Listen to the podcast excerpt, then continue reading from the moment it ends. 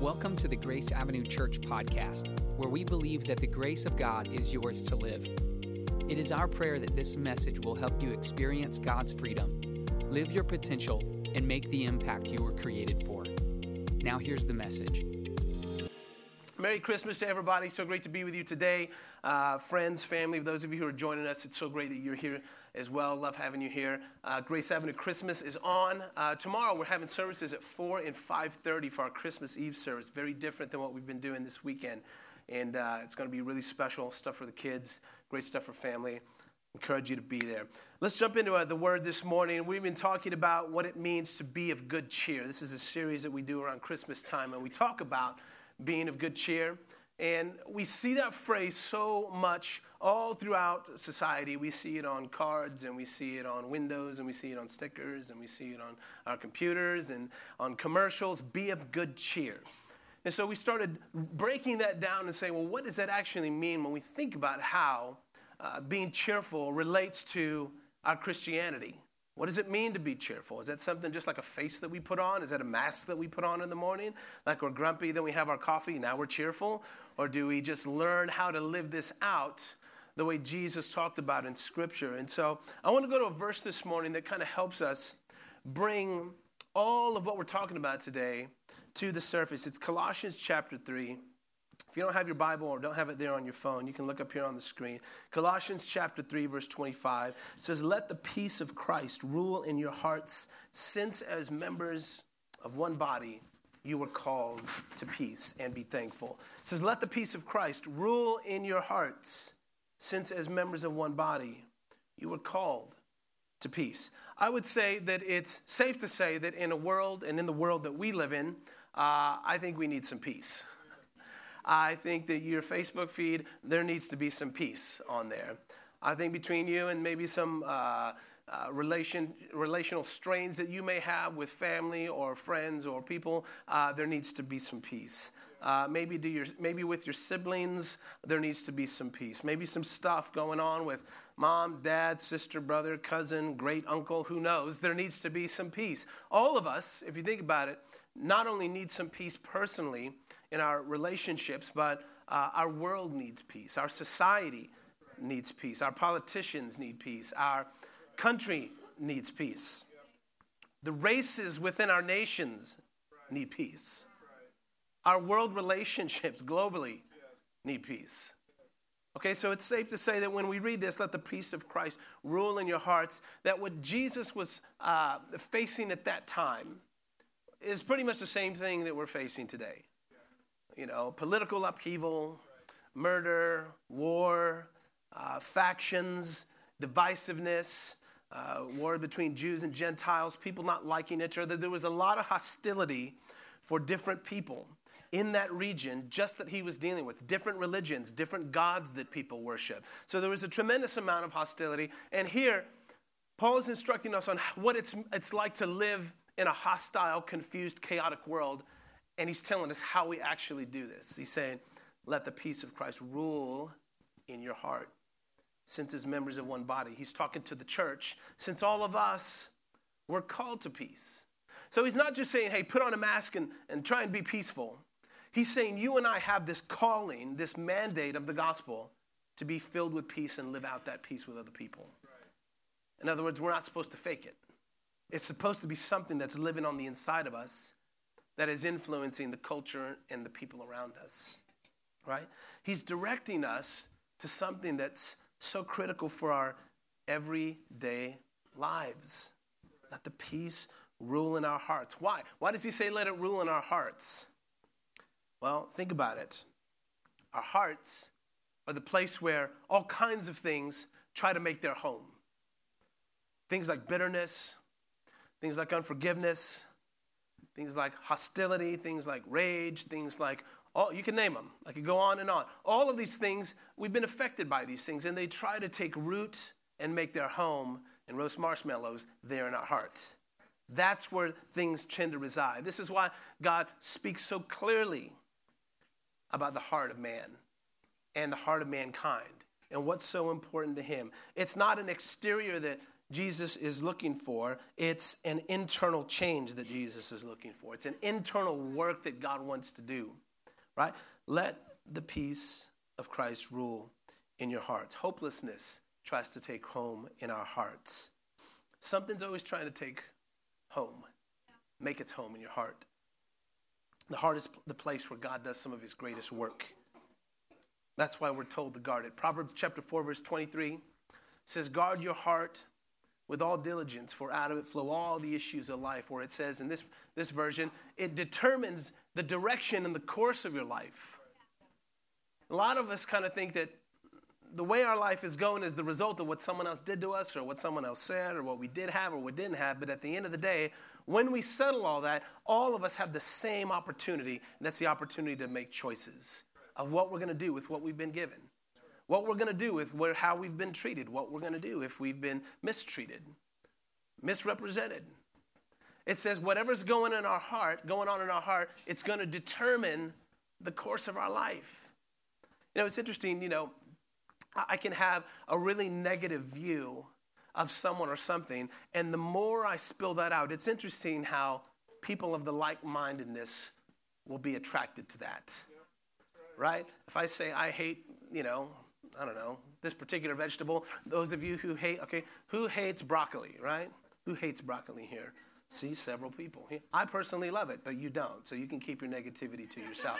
But I personally love broccoli, but some of you could form a Facebook group surrounding your own hatred of broccoli, and you could build a following around that, and you could actually probably get some momentum. Where it goes from there, I really have no idea. However, you can certainly gather people around a hard thing that you have, a hatred that you have about something, a dislike that you have about something. And so many times I think that we're trying to find our flow in life, our rhythm in life, our tribe, the next season, the next thing, where is God leading us? What's this next thing in life hold for me? And what I'm saying is that I think we have to be careful and look at what's going on in our heart in this season that may be determining the next season, that may be determining the course of 2019. Is it the peace of God or is it something that we just can't stand? You know, when we have negative experiences or disappointing experiences, we often start making promises to ourselves. That's it. I'm never dating again. I'm never getting married again. I'm never cheering for that team again, right? Come on, you'll have your jersey back on next week, right? We make promises because of what's happened to us hasn't satisfied us, and we try to gear ourselves up to say, you know what, that's never going to happen again. But the truth is, that's not peace that's guiding us in that moment. That's disappointment. That's frustration. Guard your heart above all else, for it determines the course of your life. See, our peace is always under attack. It's always under attack. Somehow, some way, the enemy is after the peace that you just established, the peace that you're trying to gain, the peace that you have in God, the peace that you have in what God has done in your life, the peace in God's forgiveness over your life, the peace and the resolve things that you let go of already. The enemy's always trying to undermine those things. But it's not just you and me. It's the world that we live in. It's the world that we live in. We live in a world that desperately needs peace. Society needs it. And we need it on different levels. Emotionally, spiritually, mentally, relationally. There's all kinds of different avenues, or I think if we're not careful, we really start to lose in life. You know, I mentioned it before how crazy the last few years for my family has been personally. You know, one of the things I really tried to do, and I'm still not perfect at this, but I really am trying to make sure that when I'm at home, I'm enjoying home. And I'm not thinking about other things. And that's very difficult. Because my mind is 24/7. But I'm always trying to make sure when I'm with someone, I'm with someone. I want peace in that moment to be, I'm with this person or with this setting or in this setting. I'm not trying to let something else that hasn't even happened or needs to happen rule that particular moment or season or evening, because tomorrow's coming, right? Unless God takes me, tomorrow's coming, and I'll deal with it then. But for now, I have to take ownership and responsibility of the peace that God gives me now, to live in the now and do what he's called me to do. See, our world needs all kinds of peace, and Jesus makes it very clear that he's already given that to us. He makes it clear that what the world is fighting for and actually trying to gain, right? Whether it's people on their skin color, whether it's people with political disagreements, whether it's people in family disagreements, generational disagreements, disagreements over finances, disagreements over whatever someone did 50 years ago. Jesus tells us that the peace that people are actually looking for can't be found outside of him. I'm going to read this to you, John 14:27. Peace I leave with you. My peace I give to you. This is towards the end of Jesus' human life on earth when he's about to be crucified. And he's talking very clearly, very candidly. He says, peace I'm leaving with you. And peace I'm actually giving to you. Okay? This is something Jesus handed over to you and I as believers. His peace that we freely have access to. And he says, now look at this. It's not the peace that the world gives. Because what does the world give? It gives us, when we need peace, you need a vacation. Oh, you just need to go somewhere nice tonight. You need to go sit by the beach, go sit by the pool, take a walk in the mountains, skip through the field and the lilies. Do something that feels peaceful or brings you peace. But here's what Jesus is saying. I'm not talking about what the world talks about as peace. What I'm giving you is different. And what the world offers you is different than what I'm giving you. It's almost like, hey, let me get your attention here. That's what he's saying. He's like, look, I'm leaving peace with you and I'm giving it to you. And this is not what the world gives you. This is something different. So don't let your what? Hearts be troubled. Again, he goes back to the heart. Why? Because the heart's always troubled about things and issues. And here's the problem. Once you resolve one thing that's troubled in your heart, there's always something else that will trouble your heart. If you satisfy the financial need and that gets taken care of, right? The dog throws up on the carpet and then the cat, pees on this and then something else happens and then you get your house all set and then those of you who don't like people who park across the street from your house, they park in front of your house. And Hispanics are kind of like, they don't like anybody parking within 20 feet of their house. Some of you would make an elderly woman walk down the street rather than have her park in front of your house. And you're happy with that. And God can deal with your heart. That's okay, right? Jesus was telling us that in him and through him, peace has already come. In Christ and through Christ, the peace that we need. The peace that we need, not just to function and exist in life, but to thrive in life has already come. Because there's a big difference. Because a lot of people just function and exist. Chaos and confusion is their normal life. Right? So they're not thriving. Functioning and existing without peace, that's just normal. Live with confusion, relational chaos, emotional chaos, financial chaos, and that's just normal. In fact, for some of you, maybe it's become so normal that you didn't even know there was another option. Functioning and existing in a particular realm is different than what Jesus is talking about here. He's saying to thrive. There's a peace that I leave with you. So if you really start to live there, people will tell you that you're fake. If you start to live there, people will tell you that you're not being true to yourself. If you live there, people will tell you you're not being true to your feelings or the circumstances. And the truth is, no, we live above our circumstances.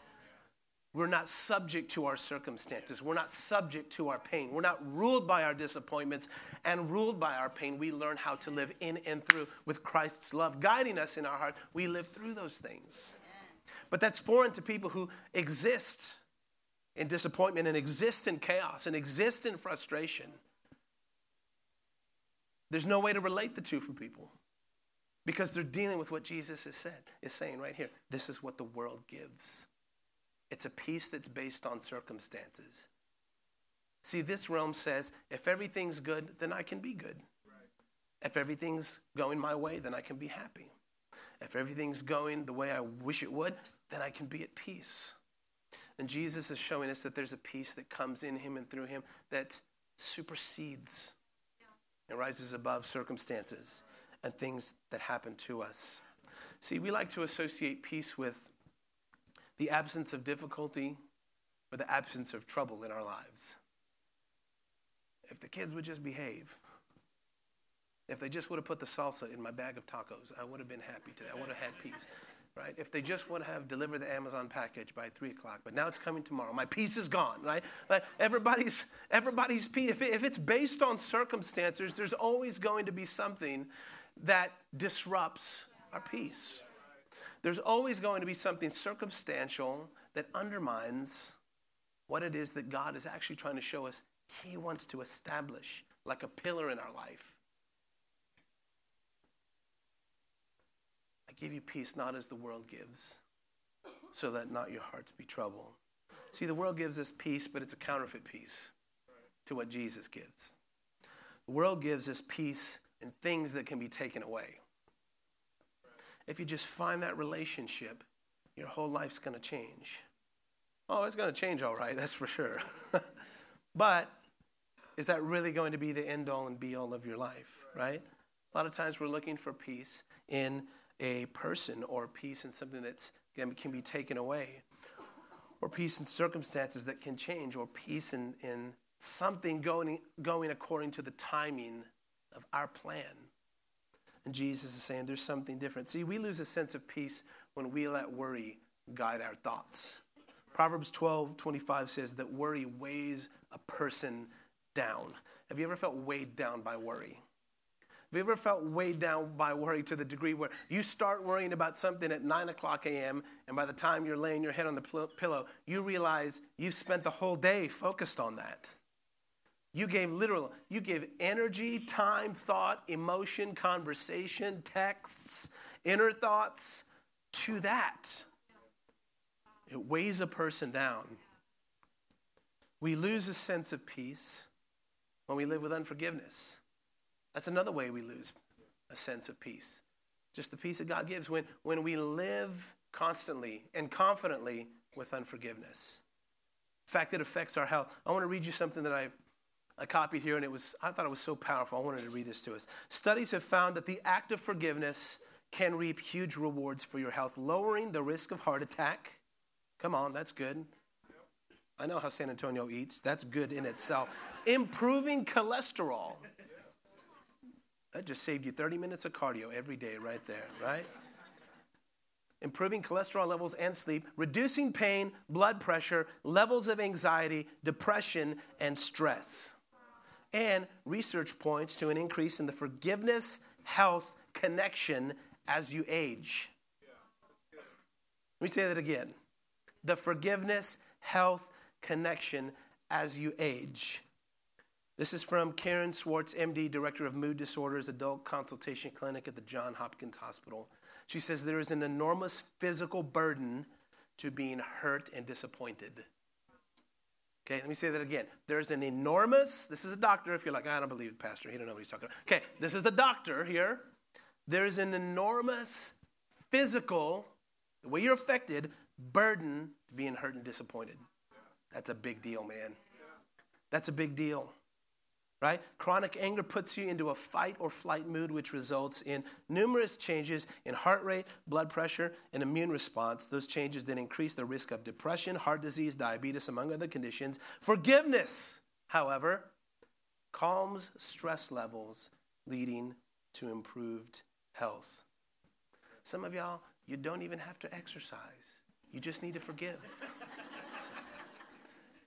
But you can't have both. You can't hate and live in unforgiveness and hate exercise. One or the two, you're going to have to choose.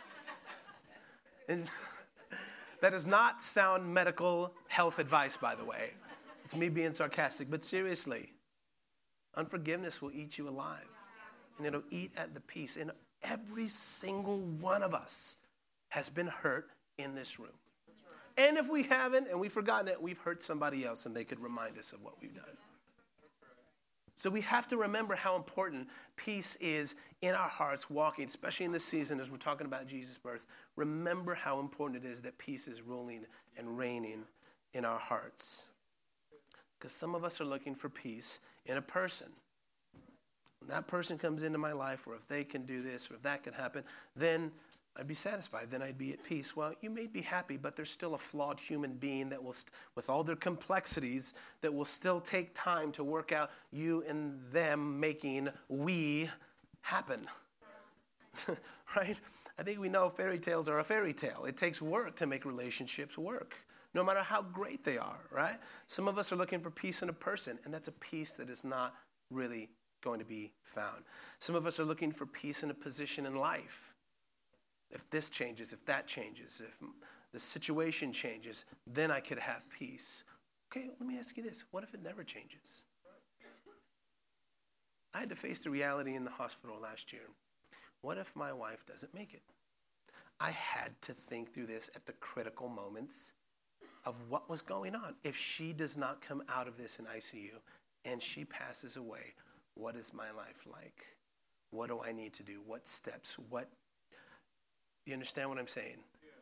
Yeah. I can't live in a perfect position being everything that establishes my peace.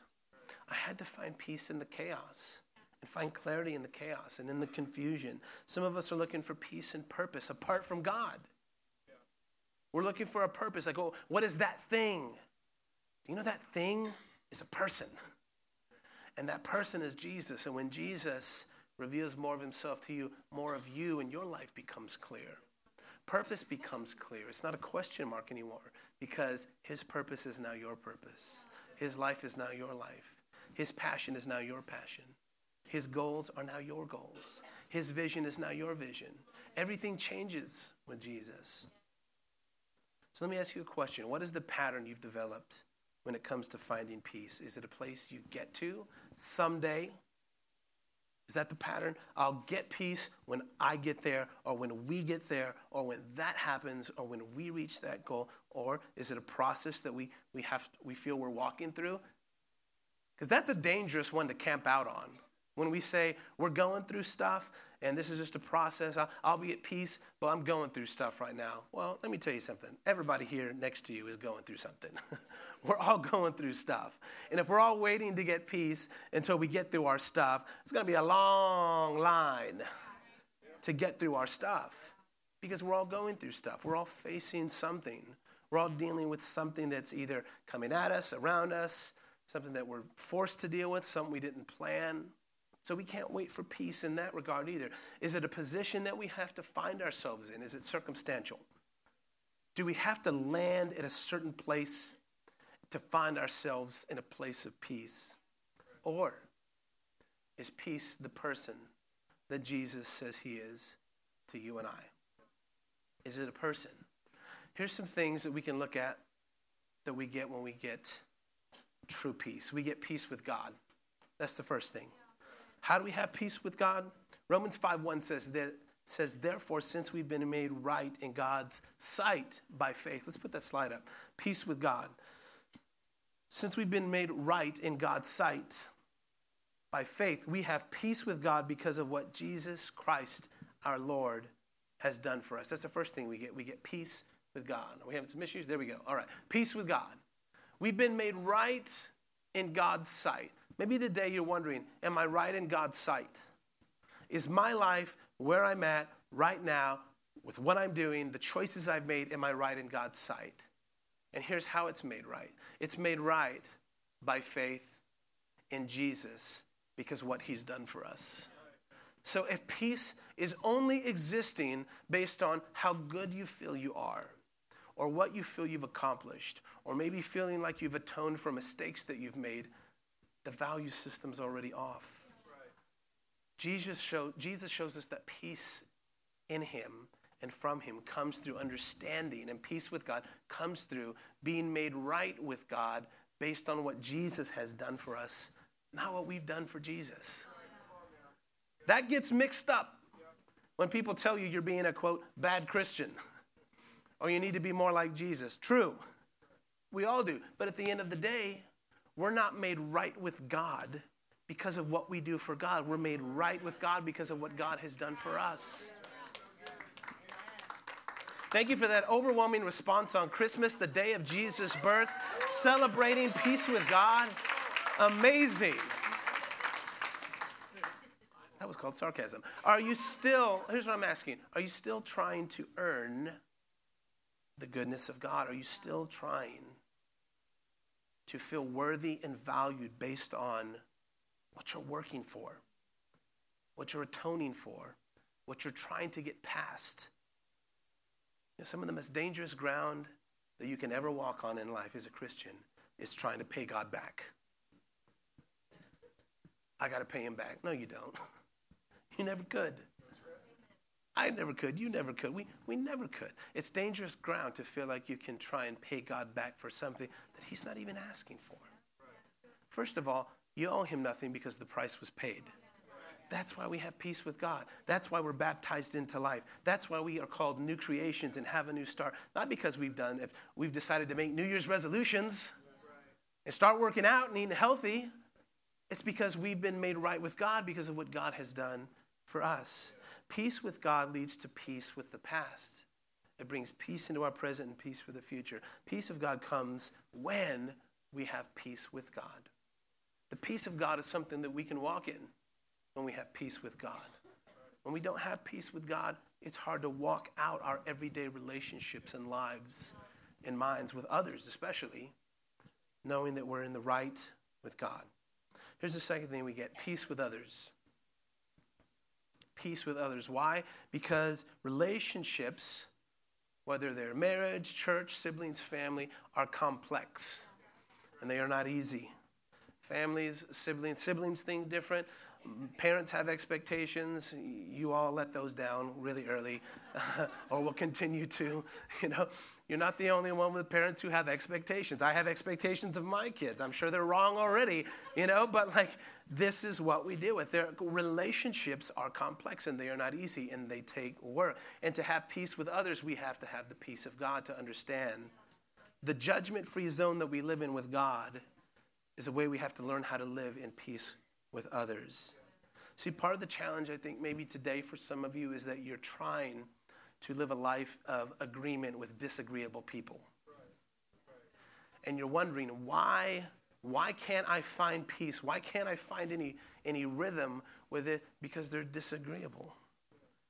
You say red, they say blue. You want pizza, they want burgers. You say, let's go right, they say, let's go left. It's a disagreeable, almost contentious all the time, friction happening, and you wonder, why can I never get any peace? Here's what I'm saying. You may never get peace with them.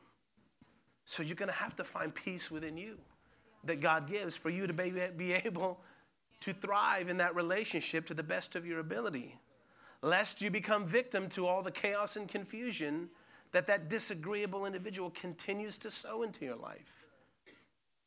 Am I striking a chord on that one? Is that one okay to go to on Christmas? I feel like this is one of the most under-talked about things in our faith is the peace that's needed with others, the unity. This is why he starts in that verse that I read in the very first part of this message about peace being in our hearts because we are called as one body to peace.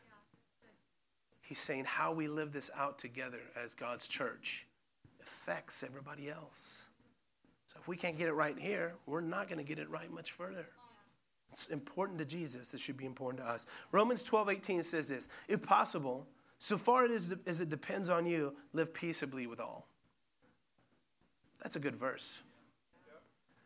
Paul's acknowledging, look, as far as it depends on you, you do the best you can with what you've been given. You do the best you can with disagreeable people.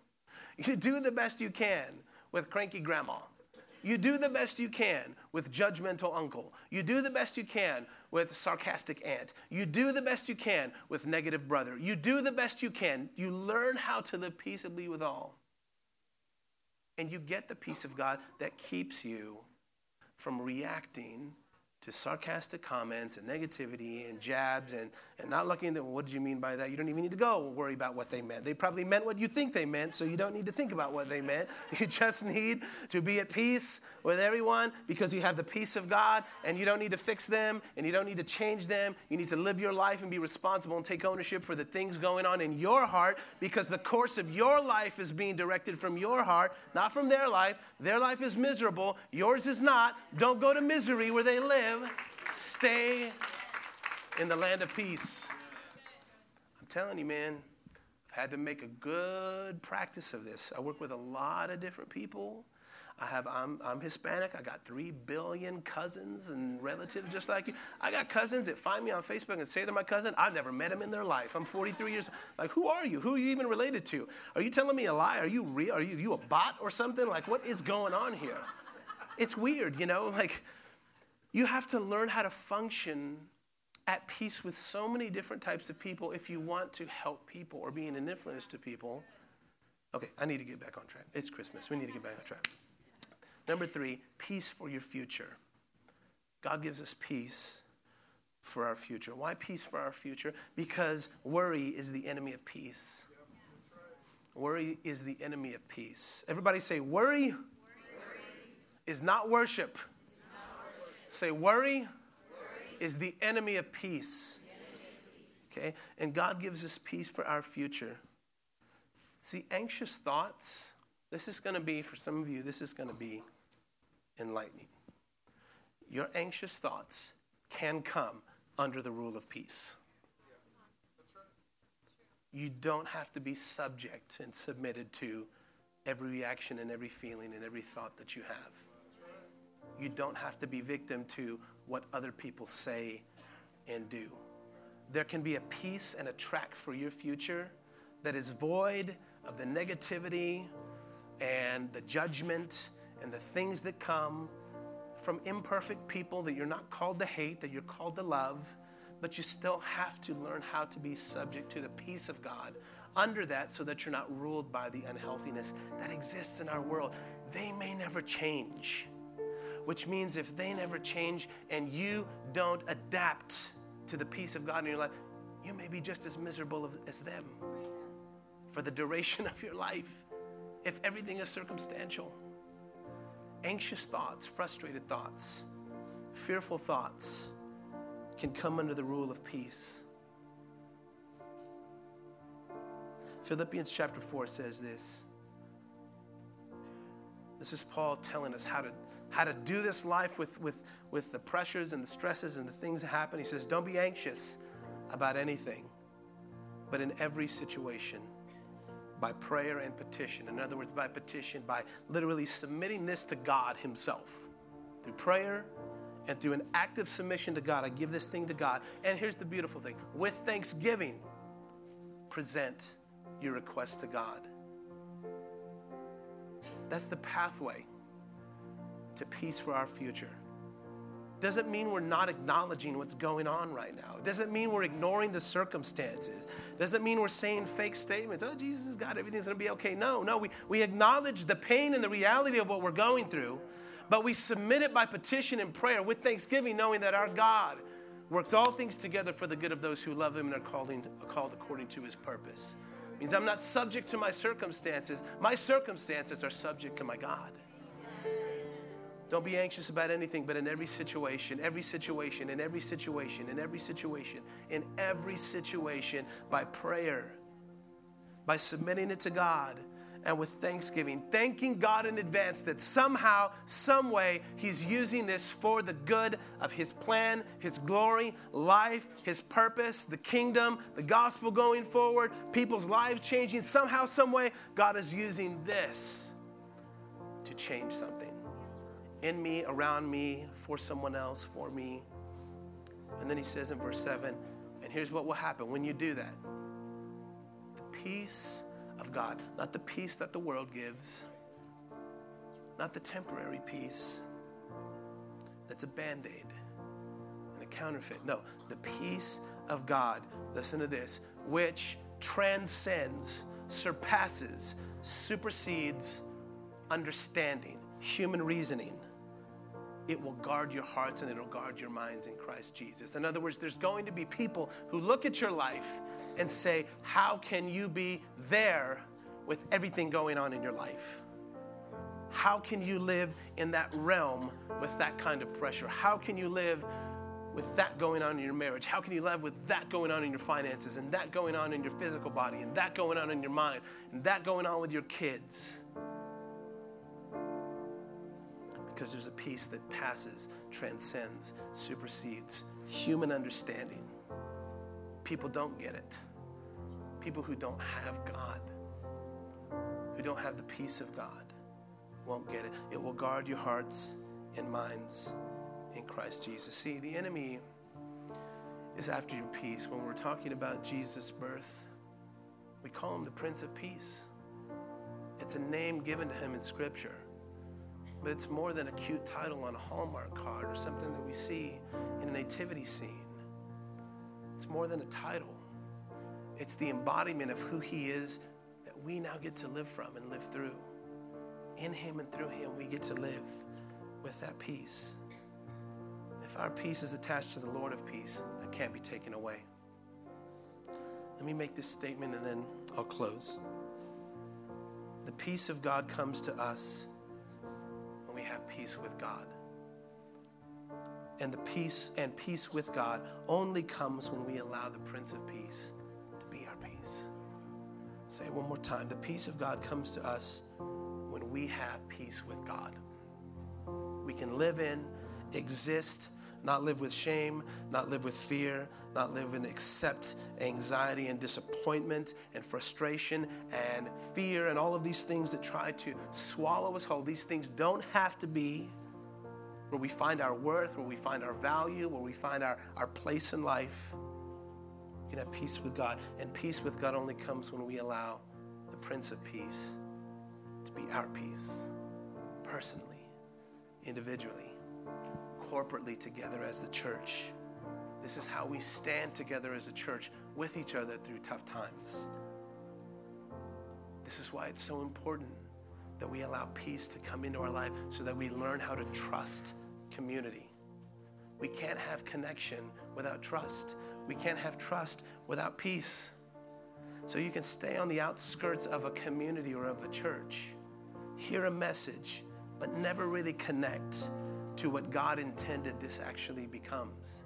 I'm not saying everybody has to be besties and like everybody's posts on Facebook, but I promise you there is somebody within this community that has what you need, that God has sent here to help set you free, to help get you to that next level. That's where he draws people to his church, to build each other up, to help each other. We see this all through the New Testament, but it starts with trust. Trust that comes from people who have peace with God. No, and I don't have to judge you because I know you're growing and you know I'm growing.